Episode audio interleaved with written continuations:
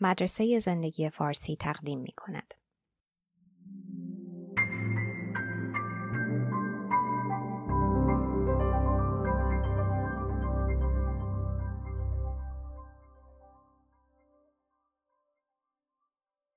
ترجمه و صدا دکتر ایمان فانی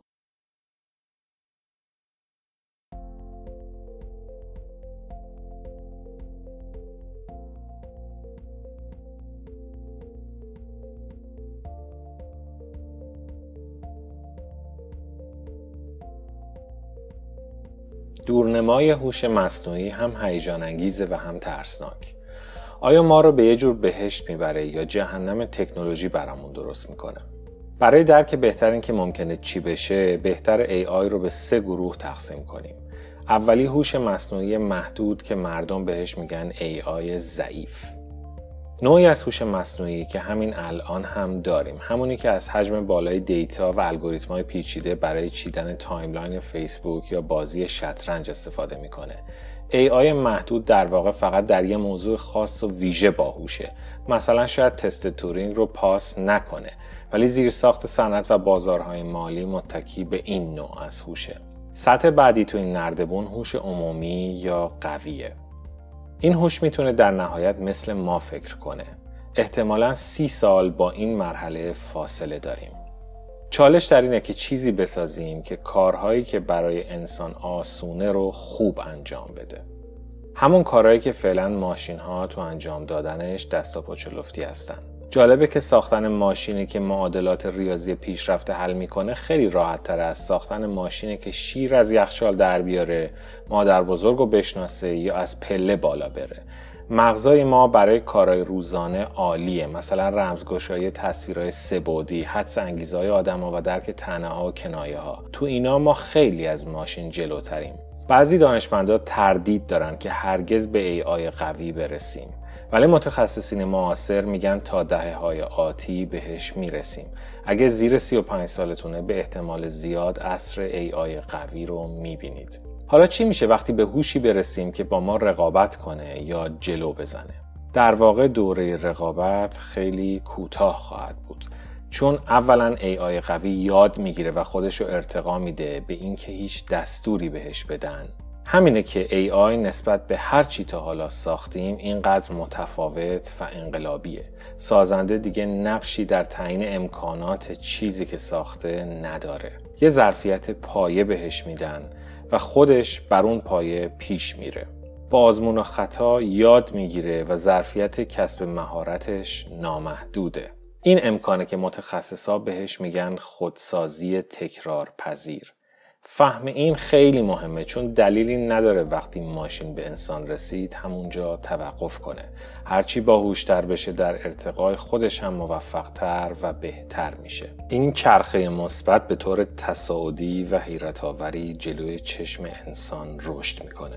انسانی که گیج شده کوچیک شده و احتمالا خیلی ترسیده. زیاد طول نخواهد کشید شاید چند ماه تا ماشین از خالق خودش خردمندتر بشه. اینجاست که همه چی هیجان انگیز میشه. این رو بهش میگن تکینگی یا موقعیت استثنایی. اینجا وارد سومین قلمروی ابرهوش مصنوعی میشیم. از نظر فنی یعنی هوشی که حتی شده یکم از سطح آدم فراتر بره. ولی هر هوش با توان خودسازی قطعا به سرعت پیش میره. و یقینا طولی نمی‌کشه که فرسنگ ها از ما جلو می‌زنه. و حرفایی مثل این که خب خاموشش می‌کنیم مثل اینه که بخوایم با تیرکمون سنگی اینترنت رو از کار بندازیم. دورنمای چنین هوشی مردم رو با یه اندازه منزجر یا هیجان زده می‌کنه. با سرعت و عدم قطعیت کسی که از هواپیما بی چتر نجات بیرون پریده می‌رسیم به دو تا آینده ممکن. افرادی مثل بیل گیتس، استیفن هاکینگ و الون ماسک چنان ترسیدن که میگن امکان نداره بتونیم ابرهوش ساخت خودمون رو کنترل کنیم. ذهنهای مصنوعی با لجاجت راه خودشون رو میرن و اهداف اونا لزوما اهداف ما نیست. البته ماشین الزاما به طور خاص دنبال کشتن ماها نخواهد بود. ولی بیوجدانیش یعنی که اگه لازم شد با انقراض بشر مشکلی نداره. این منتقدان میگن که هوش ارزش مدار نیست. آدم وسوسه میشه فکر کنه که هر هوشی یه جورای اخلاق هم پیدا می‌کنه. مثلا همدلی یا احترام به زندگی ولی هیچ تضمینی نیست چون ارزش های اخلاقی ما فقط به مفروضات عرفی انسان بنده و ما خودمونم با خودمون تفاهم نداریم که چی درسته و چی غلط. مثلا مرگ خودخواسته بیماران یا سخت جنین رو تصور کنید چطور ممکنه برنامه‌ای بنویسیم که در کمال صحت و عافیت اخلاق مدار باشه؟ تا اینجا دیدگاه بدبینانه بود. دیدگاه مثبتتری هم البته است. از دید خوشبینا در دنیای ابرهوش مصنوعی ماشین هنوز خدمتکار انسانه. بهشون یه سری قوانین پایه میدیم مثلا آدم نکش یا صدمه نزن. بعد میفرستیمشون دنبال حل معضلاتی که نتونستیم حل کنیم.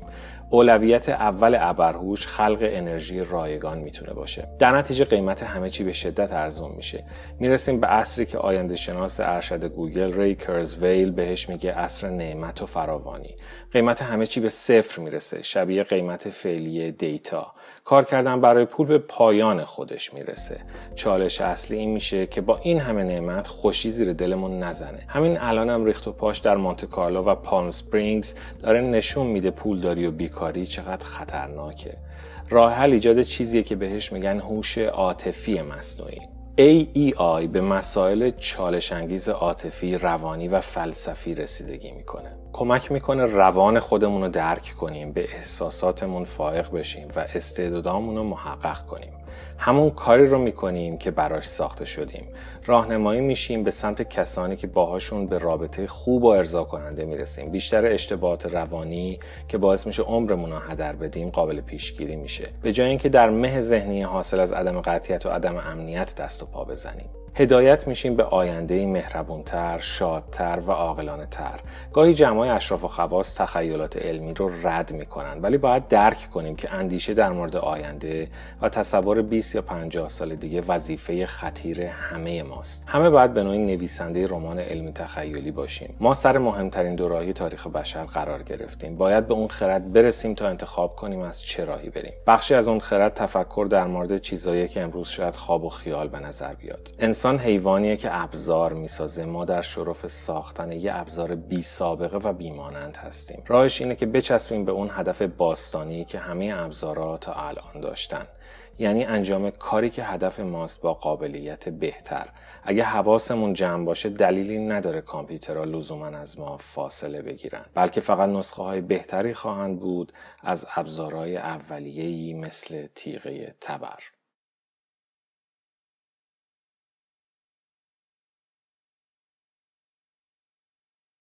لطفا در وبسایت، اینستاگرام و تلگرام ویدیوها و مطالب ما را دنبال کنید.